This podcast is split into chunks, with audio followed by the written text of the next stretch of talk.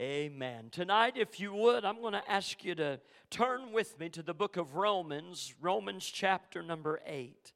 Romans chapter number 8, and we're going to start reading in verse number 26. And for many tonight, these uh, couple of verses that we're going to read here are very familiar, and uh, we're going to look at this tonight.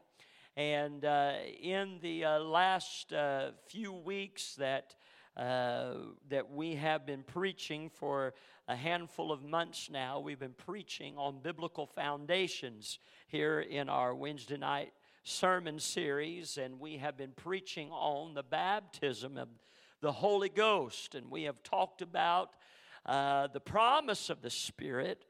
Uh, we have uh, finished on the person of the Spirit, and we're going to be looking at the purpose of the Spirit.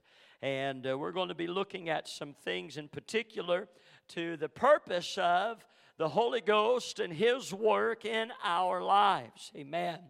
And uh, we're going to read and start here in Romans 8. And when you come to this place in Scripture, if you would, stand with us tonight for the reading of the Word of God.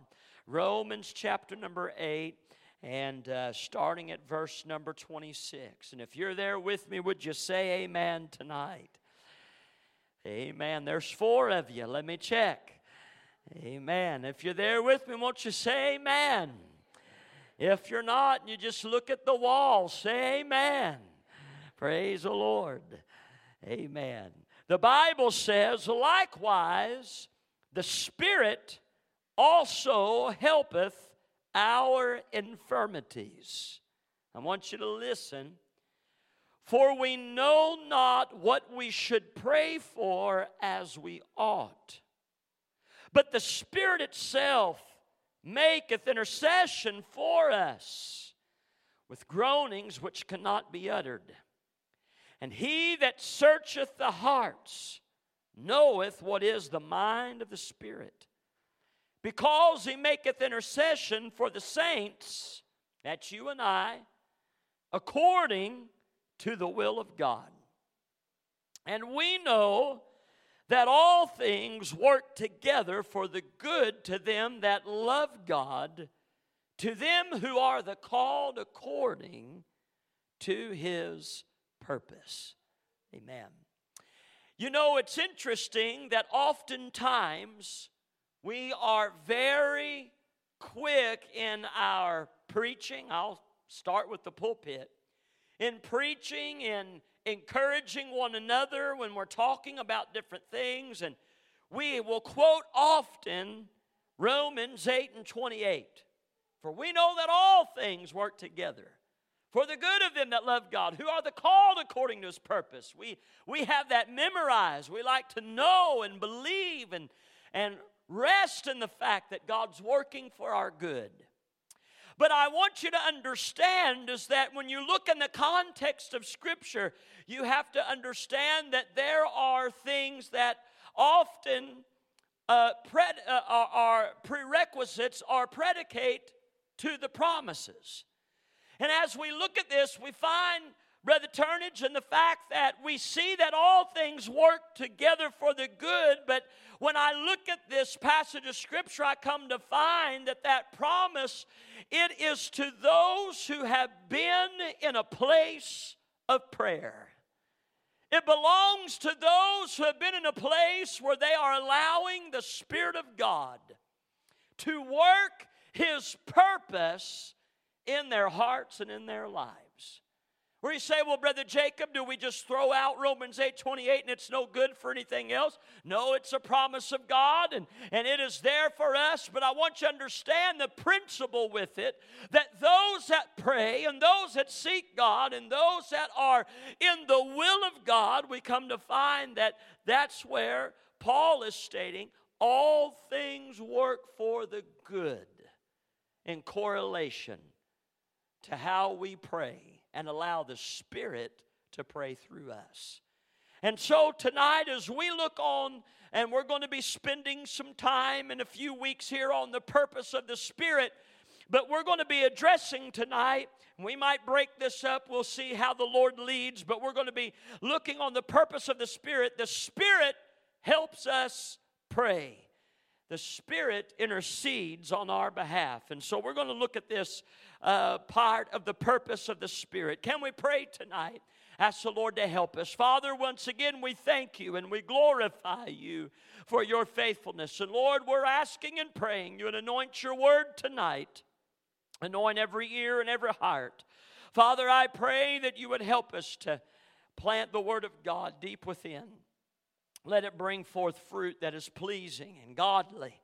I pray, Lord, that you would meet with us in the altars tonight. And, and I ask your anointing upon my mind and my lips, Lord, and we'll thank you for all that you'll do. And we ask it in Jesus' name. Amen and amen. You can be seated this evening. Praise the Lord. Tonight, I know that it goes without any question, and I probably uh, don't, I, or goes without saying, is the statement that I'm looking for, is uh, to know tonight, and I know that you recognize this and know this, but we're going to make this factual statement anyway. As a matter of fact, before service, before we got to church tonight, Ashlyn was doing a little bit of homework and she was looking at uh, uh, some definitions. And uh, one of the definitions was referring to the truth. And uh, so they were asking her, uh, said, What is the truth? And they gave two things, two illustrations, Brother Drew, and one of them was the facts. And uh, the other one was what we believe to be the facts. Amen. And just one little change of, of, word there and one little phrase, it brings on a whole new connotation. How many of you before have believed certain things to be the facts, only to come to find out that it was not the fact? Amen.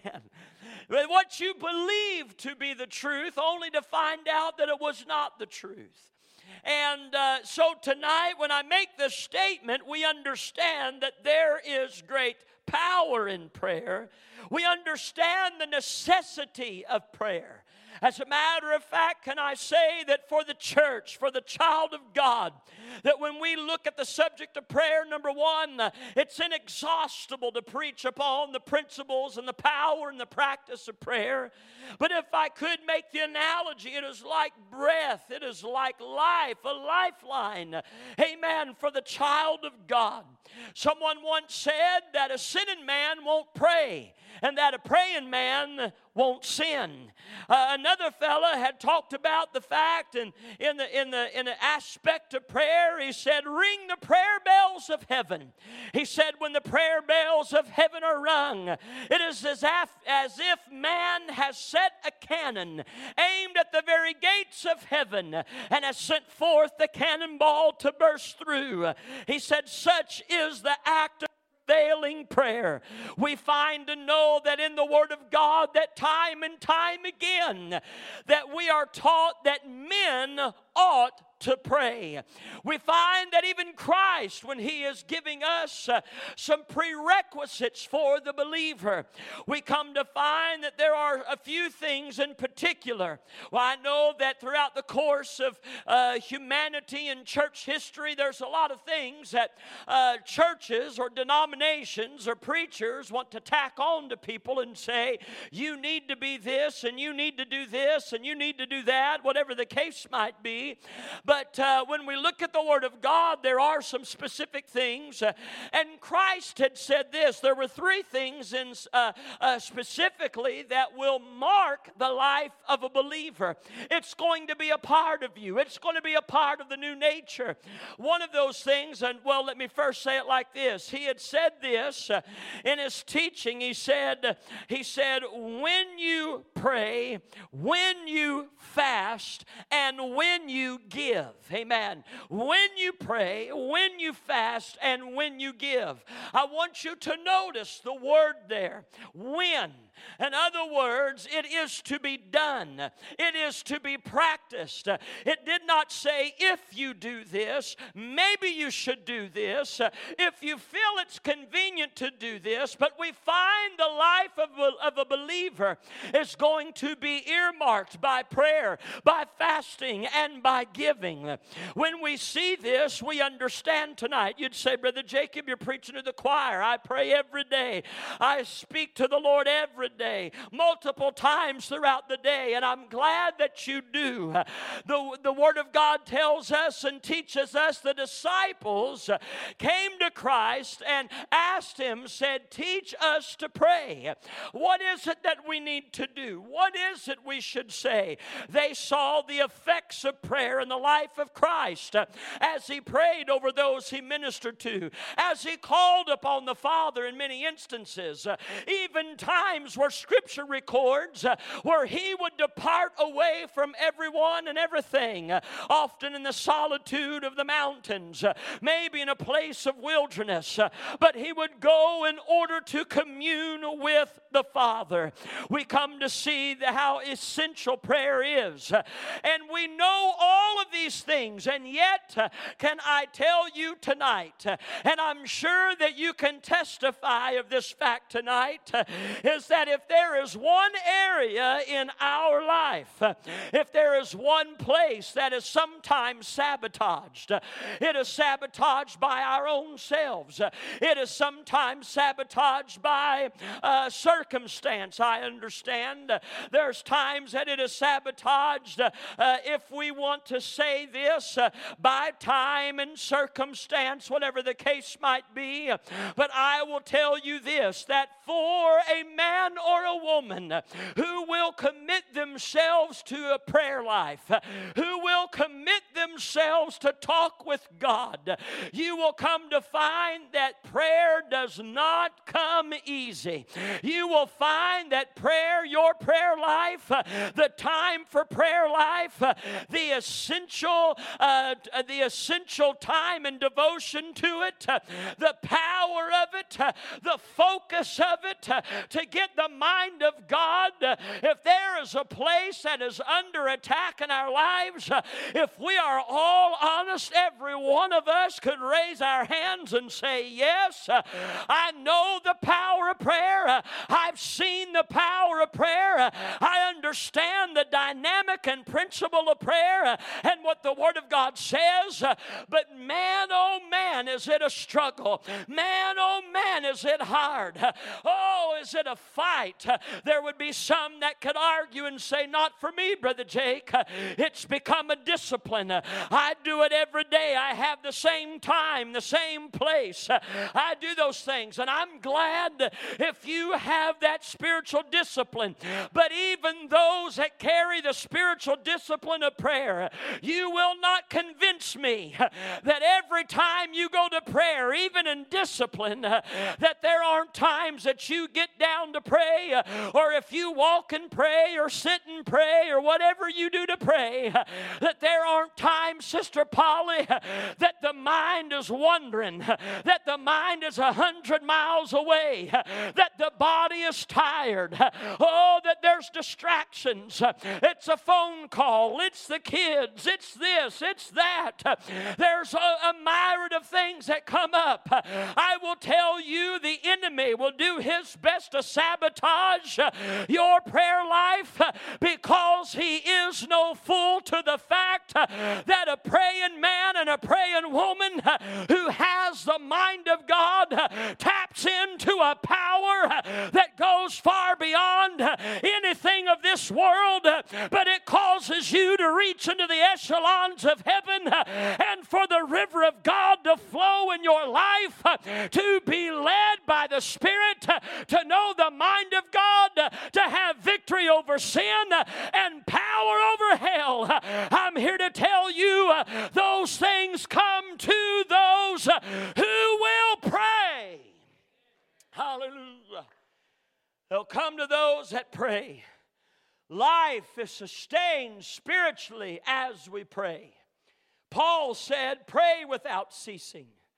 We find time and again as I said in the Word of God, example upon example not only Christ, not only those men of old and women of old in the Old Testament, prayers of desperation, prayers for guidance, prayers for understanding, prayers for leadership. We find in the New Testament, the early church, prayers for boldness, prayers for direction, prayers that the gospel would be uh, fortified and the preaching of the word, oh, would be undercarried and undergirded by the Spirit of God and the power of God by way of prayer. We come to find that the prayers of the saints, uh, it opened prison doors for Peter. We come to find the prayers of the saints would shake the very foundation of the home that they would gather in as they would pray. Amen. Not for escape, but they would pray for boldness to preach the gospel even under persecution. We come to find, uh, oh, that even John the Revelator, when you get to the last book of the Bible, the Word of God says that man of God as he had been ostracized on the Isle of Patmos, a prisoner's island, an island that was barren like a wilderness, out there in the middle of that sea.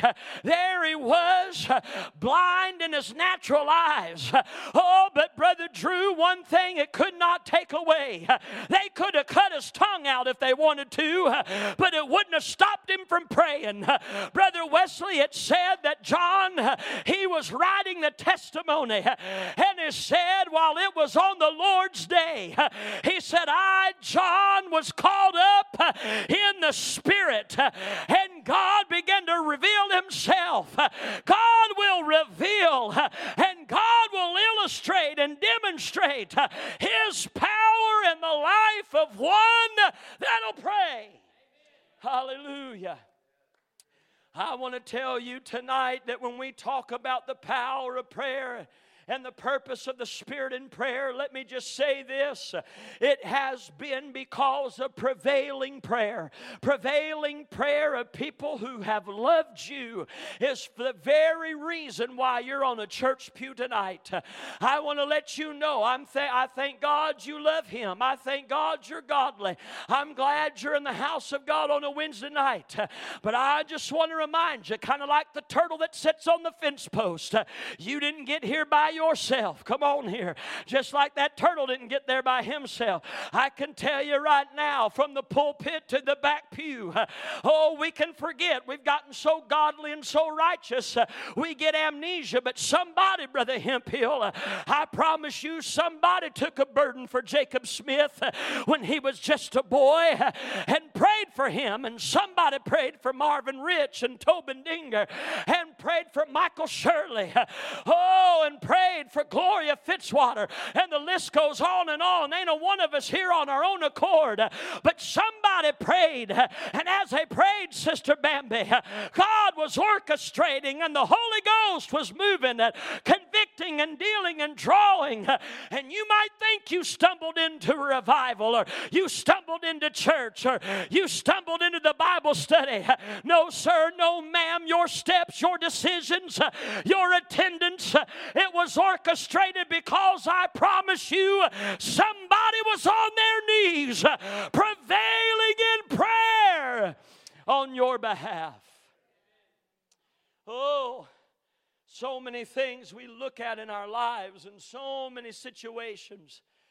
I recently heard a gentleman who is a neuro, neuroscientist, has his PhD, a very well educated man a professor at Stanford University who, in all of his education as a neuroscientist and as a scientist, there's many in the scientific community that don't believe in God. And in this man's interview, he openly confessed his belief in God. He said, I've seen too much, I've studied too much that is amazing to where you could, you, you, you just have to be nuts to deny that there is not a creator. He said, I know there is a God. And somebody pressed him a little bit further and they said, Do you talk to that God? And he said, Yes, I talk to God. Yes, I pray to God. He said, I'm finding that the longer that I live and the more that I pray, he said, I'm tapping into something uh, that cannot be explained. Uh, he said, I see God making ways, open doors, uh, and making avenues that I never would have dreamed. I'm seeing God do things in my life. He said, Sometimes it's not instantaneous. He said, Sometimes the answer's no. He said, Sometimes I have to wait. He said, But I'll tell you, my life is turned around by way of the power of prayer. Hallelujah. When we talk about the Spirit of God, when we talk about the blessed third person of the Trinity, the Holy Ghost, we have shared that we come to find that in the study of Scripture, the Greek terminology for the Spirit of God, for the Holy Ghost, is paraclete, one who comes along beside to help.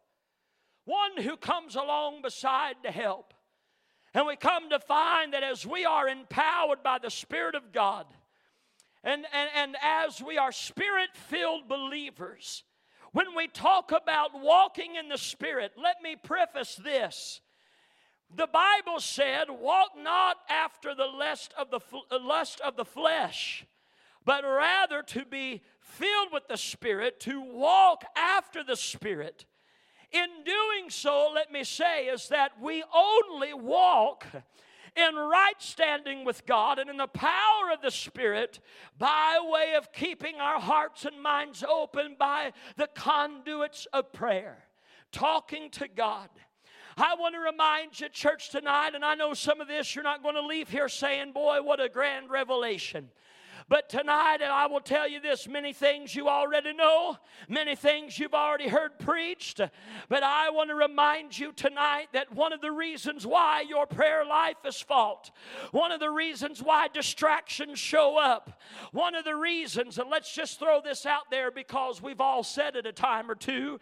Maybe you went through the day and come to realize you didn't pray, and you would say something that's so silly like, I didn't have time.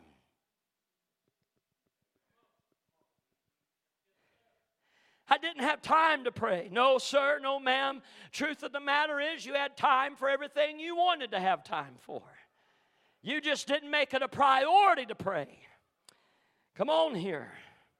When we look at this and we talk about walking after the Spirit, being empowered in the Spirit, and living a victorious Christian life, you cannot separate these things outside or aside from prayer. I want you to understand that in all of this and the importance of prayer, we understand the power of prayer. We grab it, and know it because we've experienced it. But we find the Apostle Paul said this. He said that we don't know what we should pray for as we ought. Now, that sounds somewhat confusing for some. Maybe there are some that would say, I know exactly what I'm praying for.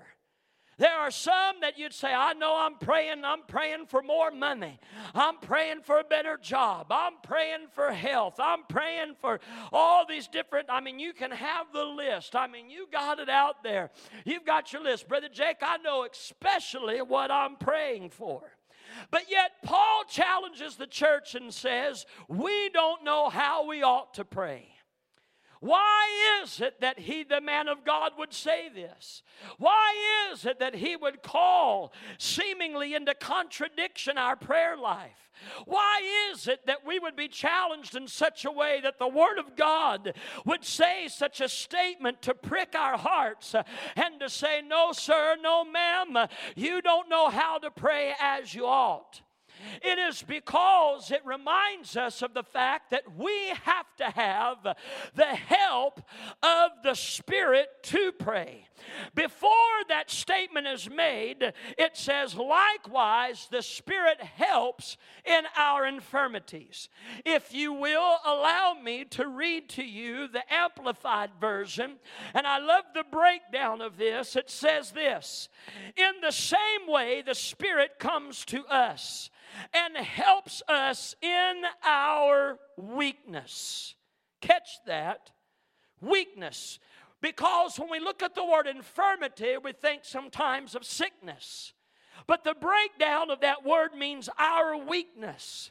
We do not know what prayer to offer or how to offer it as we should.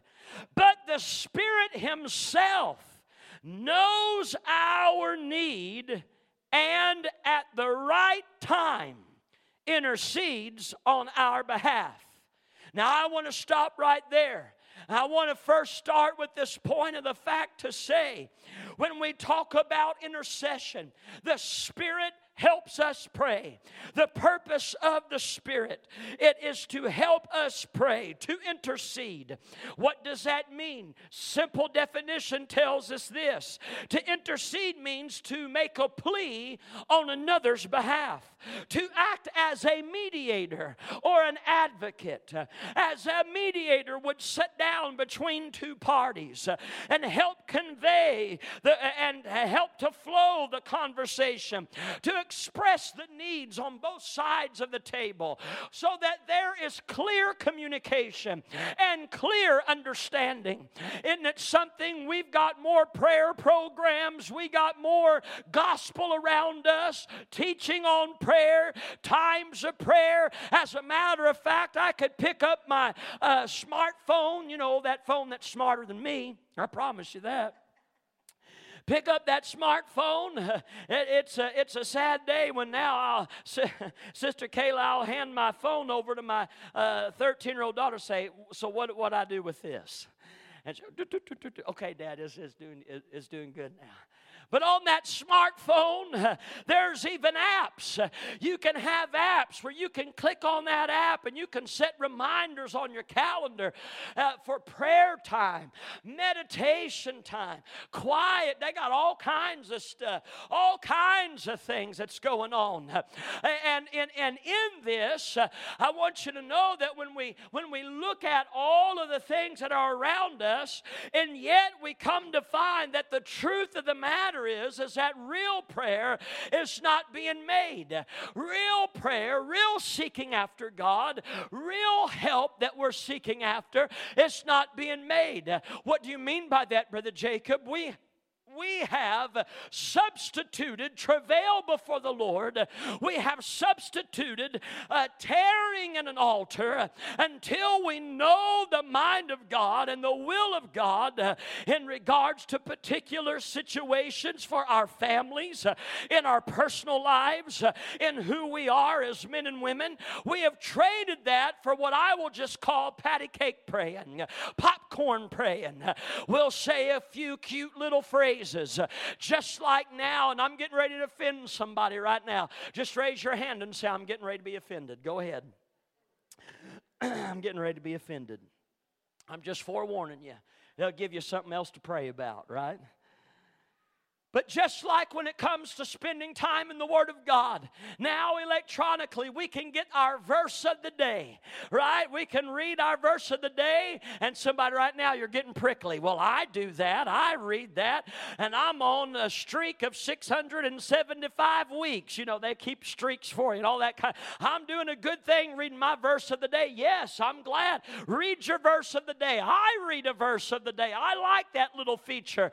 Oh, but here's what I'm trying trying to say. Brother Marvin, it is not enough. I'm going to tell you, your pastor is not going to be prepared. I'm not going to be poured into. I'm not going to be ready to preach this gospel by just a little a little verse of the day, just a little a little prayer offered here or there.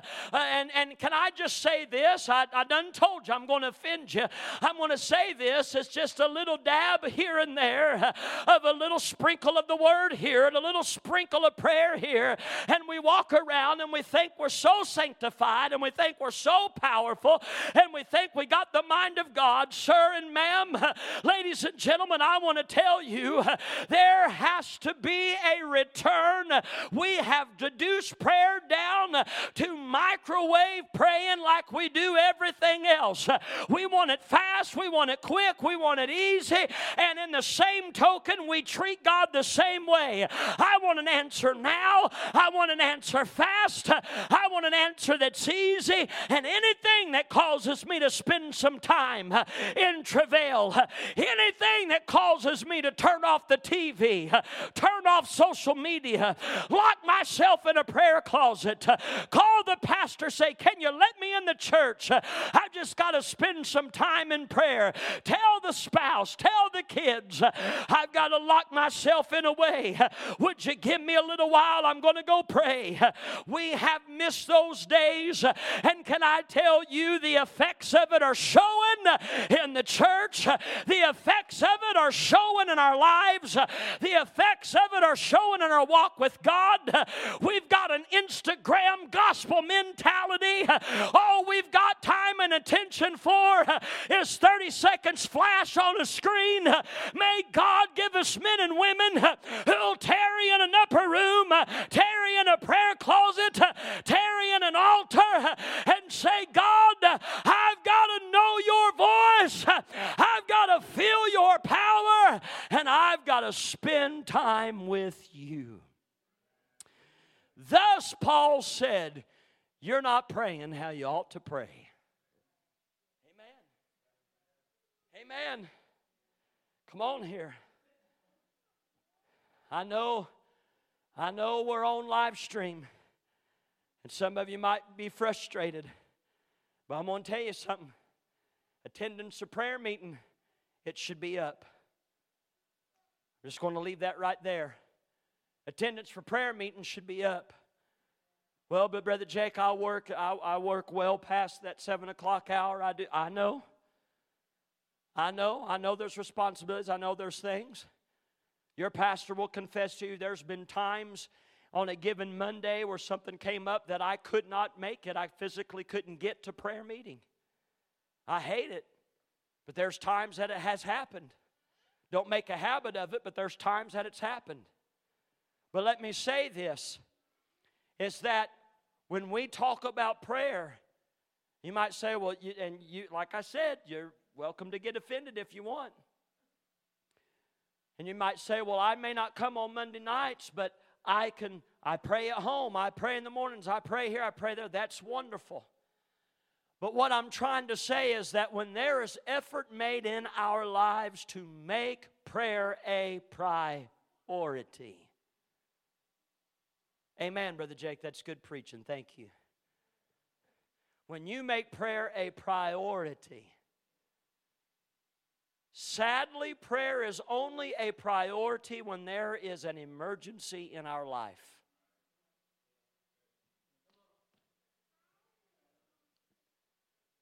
Sadly, prayer at church will normally go to prayer when a pastor leaves the pulpit. Then the church, you'll start seeing people show up for prayer meeting. You let the kids fall sick. You let a cancer diagnosis happen. You let bankruptcy be knocking on the door. You go a few weeks without a job. You go, you, whatever happens, happens to the people you love, whatever. All of a sudden, prayer becomes a priority again. It's our nature. I'm just telling you the truth. You know it's true. It's our nature.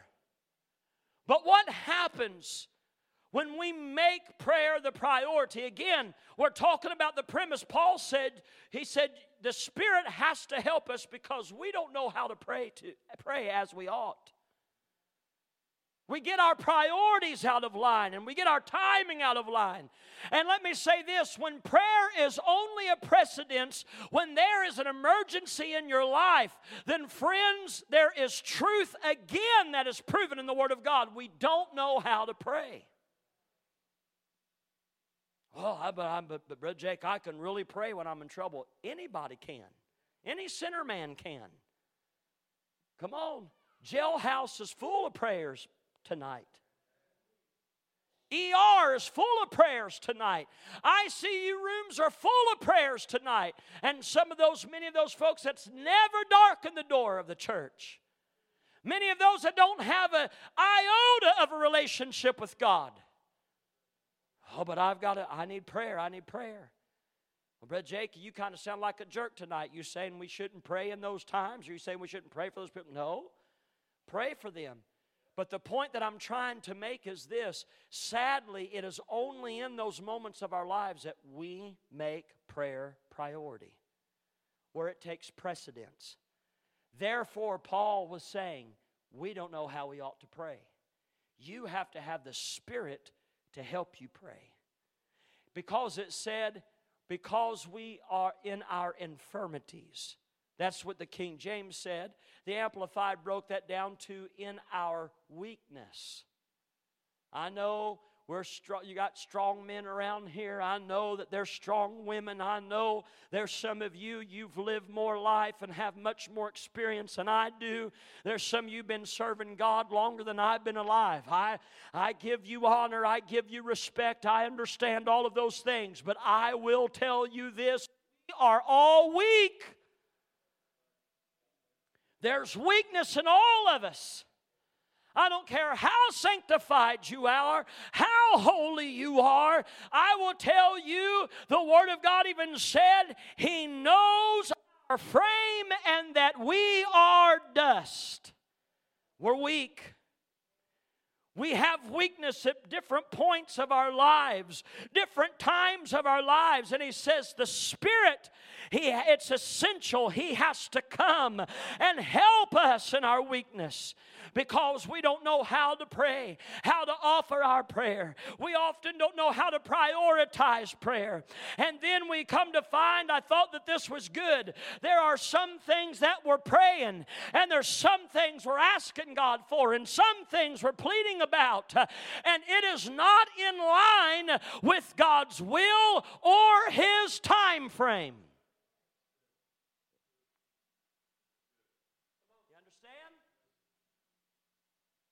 You can pray and pray and pray for certain things, and you want it so bad. And there's been times I know, Brother Hemphill, in my life, I've had the sting of the experience when there were doors that I kicked in versus letting God open. Oh, I know the pastor's the only one ever done that.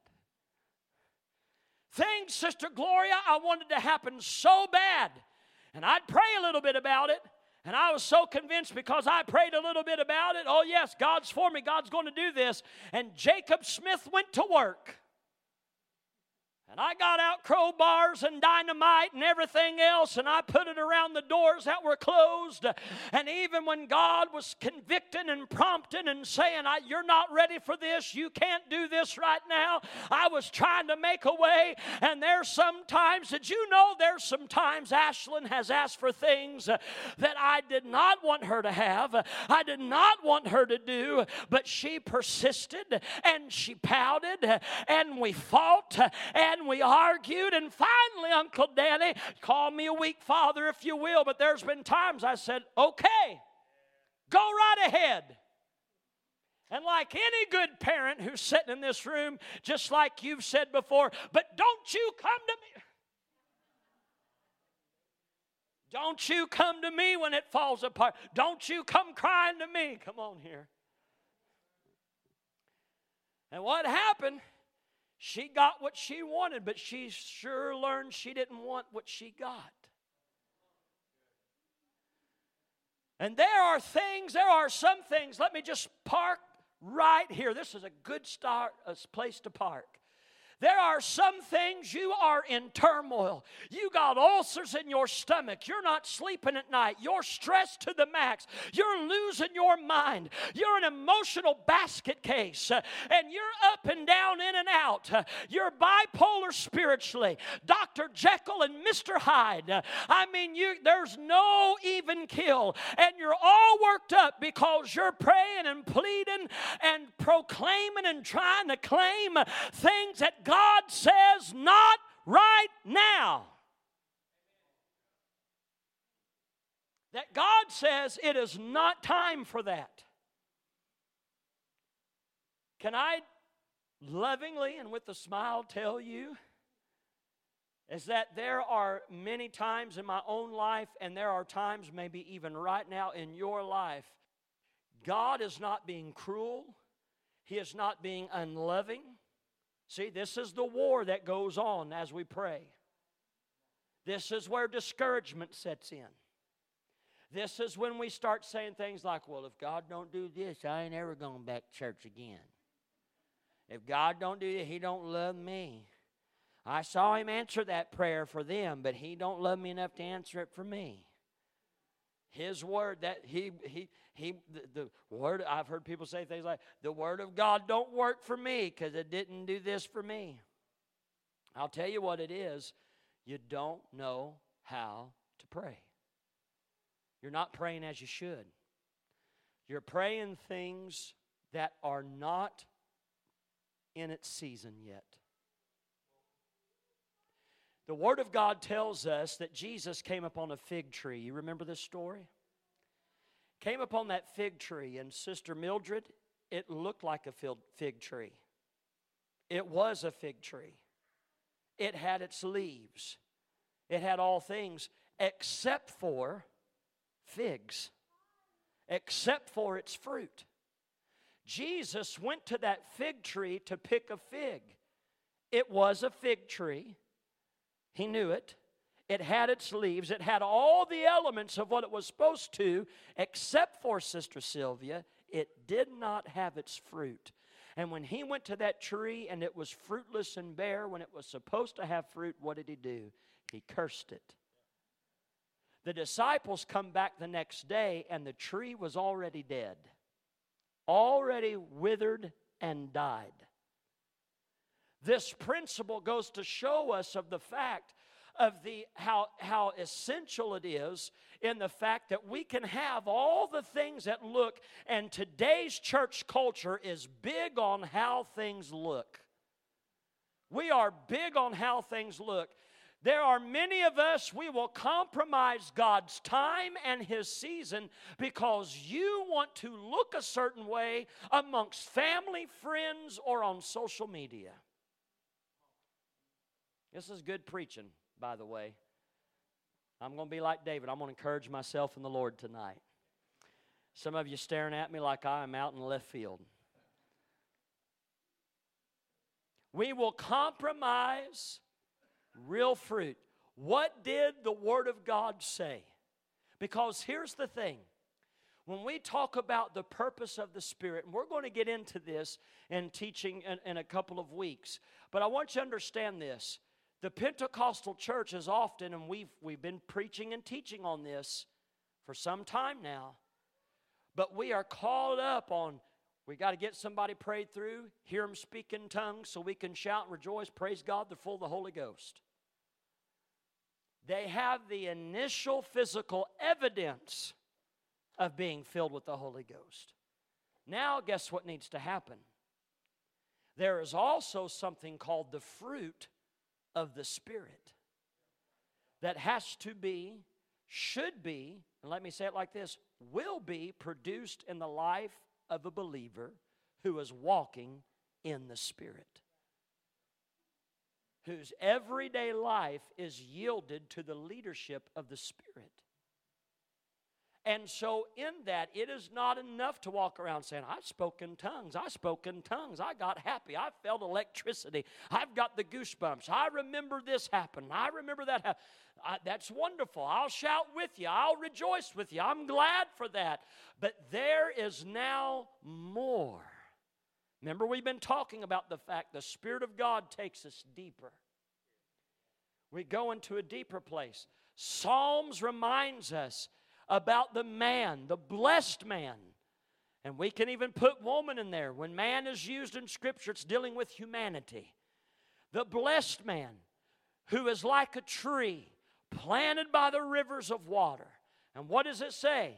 Brings forth his fruit, Brother Michael, in his season. And his leaf also shall not wither, and whatsoever he doeth shall prosper. We don't know what we ought to pray because we're not making priority, not making precedence, but there are things that we're trying to pray outside of His will and His season for our lives. Now, the argument can be, well, Brother Jacob, but this, this, and this. I want to see so and so saved. I'm praying for this. I'm praying for healing. I'm praying for whatever the case might be. And you're telling me God's God's got season and time for all those things? I'll tell you, yes, He does. Yes, He does. The Word of God says He is long suffering. He is patient. His patience far exceeds and extends beyond anything that we could ever know. And so the Spirit of God comes along to help to intercede on our behalf because there are things that I will just say it as graciously as I can things that we are praying and they are selfish prayers. Let me read to you what the book of James said, and I know I'm running out of time. The book of James tells us this James 4 and 3 You ask and receive not, because you ask amiss, that ye may, now catch this, that you may consume it upon your lust. Listen to this. The Amplified Version says, You ask God for something and do not receive it because you ask with wrong motives, out of selfishness or with an unrighteous agenda. That's not pastor saying that. That's the B I B L E. Listen. So that when you get what you want, you may spend it on your own hedonistic desires. We must have the Spirit of God come along. We've got to have the Holy Ghost come along to help us as we pray. Because, Sister Bambi, what He will also do is He will check your motives, He will challenge your agenda. I told you the story, and let me just tell it again. I told you the story about a man at church that my mother and father in law was pastoring. Carolyn and I were newly married. And I knew that this man was a thorn in the flesh to my father in law. I mean, this man was making pastoring very difficult for my father in law. And I knew it. I knew it not based upon gossip. I knew it not based upon assumption. I knew it because he very candidly came to me. Isn't that something? The son in law came to me to tell me all the things that he thought that pastor was doing wrong. He came to me to tell me of all the things that pastor would fail at because he wasn't a good pastor. And he was going on down the list. Brother Drew, indignation, not indigestion. It might have caused a little indigestion along the way. But Pepto Bismol couldn't fix what I was feeling. I wanted to lay hands on that man, and I wanted to do so not in a spiritual way. Brother Gary, I'd come into church. He'd be there in the congregation, and Brother Hemphill, I'd be sure. If I saw him over on one side, I'd go the other way. I was showing him, Sister Lindy. I was showing him I'd go the other way. I made sure if he was out shaking hands with folks, You'd have to pry my hand out of my pocket. I ain't shaking hands with you. He'd testify under my breath. I'm going, what a hypocrite. I'd see him praying, and Brother Darren, I'd think to myself, I hope you're praying through. And then I got spiritual, Brother Gary. I got real spiritual about it. And God was dealing with me about it started saying, Pray for him. I can do that. So I was praying, God, get him. God, get him. Right? Like I'm sicking God on somebody. Get him. Do this. Get him out of here. Drive him on out of here. Whatever. I was doing that. And Brother Michael, do you know what happened? The Spirit of God began to deal with me. And he said, Sir, your motive and your agenda is not right. He could care less you ain't talking to him. He ain't losing sleep over it. He don't even recognize you ain't shook his hand in two weeks. He don't care. You hear me? He don't know. You can pray all day long for me to sick him and get him, but I'm not going to answer that prayer because your agenda's wrong. Your motive is wrong. And Brother Coleman, I had to allow the Spirit of God to come alongside me and help me to pray. And do you know what began to happen? When I really got a burden for that man, Brother Marvin, the first thing that really began to happen was for me to see what kind of man I was and how I was handling a difficult time.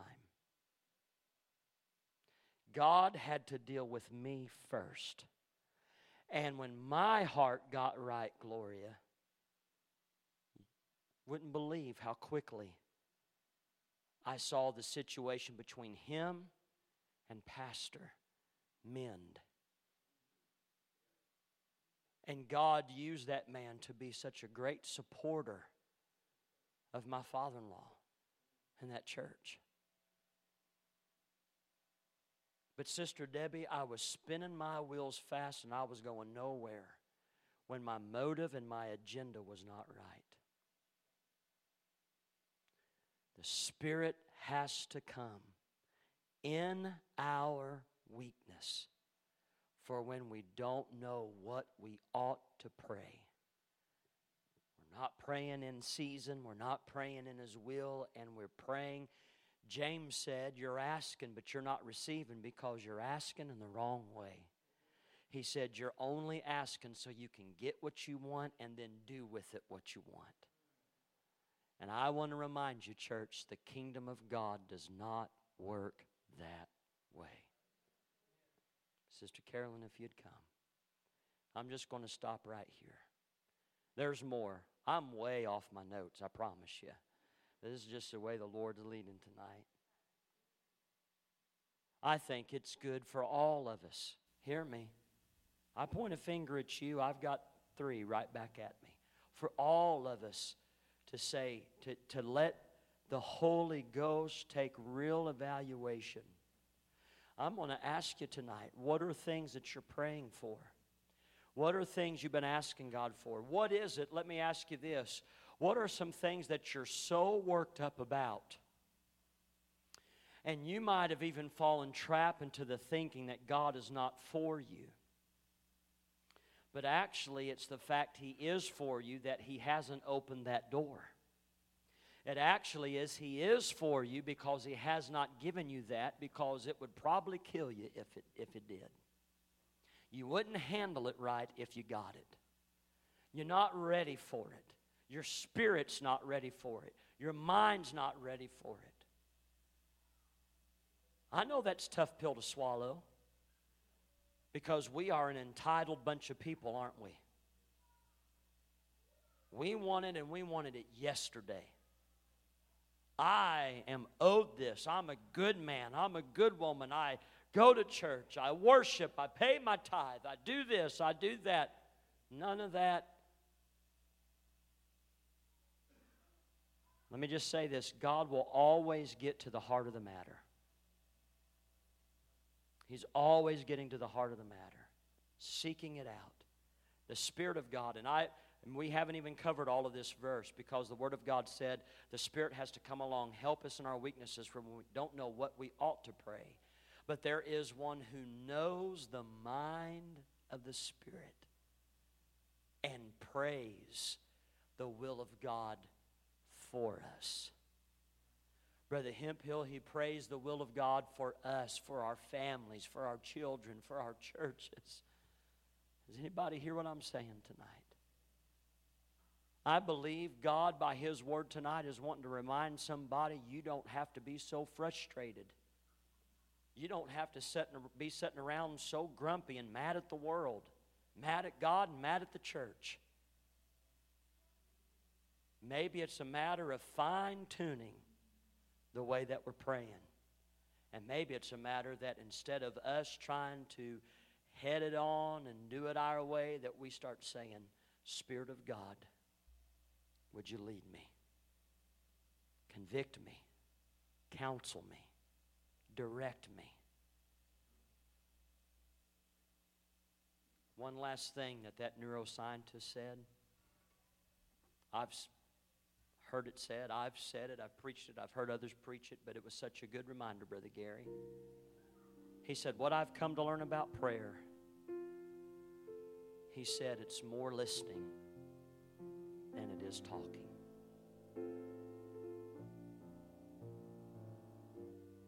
And it could be that as the Spirit comes along to help us in our weakness, maybe our weakness is we're talking too much. Maybe our weakness is, is that every time you go to pray, you're giving God the list of things you need Him to do. You say your goodbye, you get up, and you go home. When's the last time that we just listened? When's the last time that you just listened to say, God, what are you trying to say to me? He that hath an ear, let him hear what the Spirit has to say. I know the scripture says to the church, but you're a part of the church. We're members of this body. And so I can personalize it and say, Lord, give me ears to hear what the Spirit has to say to Jacob Smith. Heads bowed, eyes closed. Father, I thank you tonight. I thank you for your faithfulness. I thank you, Lord, for the privilege of prayer. I'm thankful for the Spirit of God that comes along and that helps us, helps us when we don't know how we ought to pray, when maybe our mind and our method and our, our motives, our agenda is completely out of balance, completely out of will. Lord, in our weaknesses, we are weak and we are selfish and we have our agendas and we have our desires, and sometimes, Lord, we're only after what we want. Forgive us, Lord, when prayer only becomes a priority and takes precedence when there are emergencies in our lives. We're treating you oftentimes as a spare tire in the trunk, as a life jacket on the ship. But Lord, help us to understand that we are bettered in our relationship with you as we are men and women of prayer that we will know and learn the will of God and the mind of God when we pray. We'll produce the fruit of the Spirit in our lives as we are people of prayer. There's power over sin and Satan when we pray. Father, I pray, I ask, Lord, tonight that you would remind us of that. Deal with our hearts. Deal with our hearts. If tonight you would say, I want God to examine me. I want God to challenge me. I want God. I know I need the Holy Ghost to help me to pray. Maybe there's things, I, and I, I believe they're important. I believe they're imperative. I believe that maybe you look and say the clock's ticking, or Brother Jacob, I'm up against a deadline, or we need to. I can understand all of those things. I've been there, and I will be there. But I'm telling you tonight, I want to pray in step and in line and in sync with God's will in His season in my life, for this church, for my family, for your families, for your life. If that's your heart's desire and say, God, I, I want you to deal with me. I want you to, maybe tonight there's some things need to be rearranged. Maybe tonight the Holy Ghost is dealing with some things about prayer, the priority of prayer the importance of it, how we're praying. If that's us, can we just come and find ourselves a place in these altars? Can we find ourselves a place just to steal away with Him tonight? Would you come and just say, Lord, I need your help tonight? These altars are open this evening. If it's a full